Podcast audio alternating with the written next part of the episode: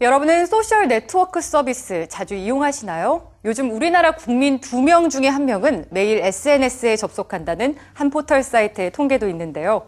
전 세계적으로 이용자 수가 12억 명을 넘어섰다고 하니까 소셜 네트워크 시대라고 해도 과언이 아닐 것 같습니다. SNS를 소재로 활용한 미술 작품들까지 등장했습니다. 윤정원 문화캐스터가 전합니다.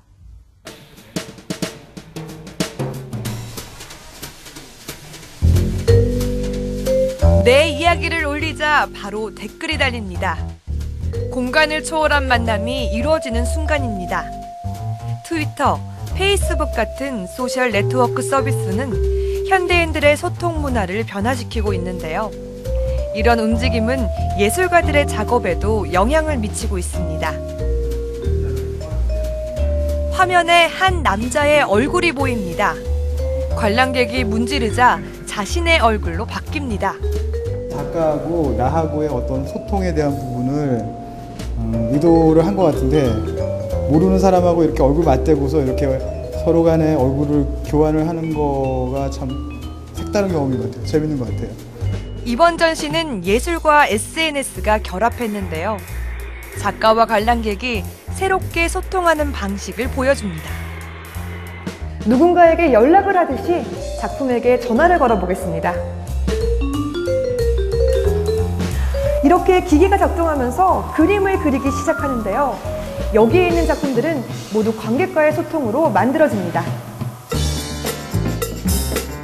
로봇이 순간적으로 사라져버리는 디지털 세계의 글을 포착하고 영상으로 찍어보낸 관객의 일상은 미술관 벽면에 설치됐습니다.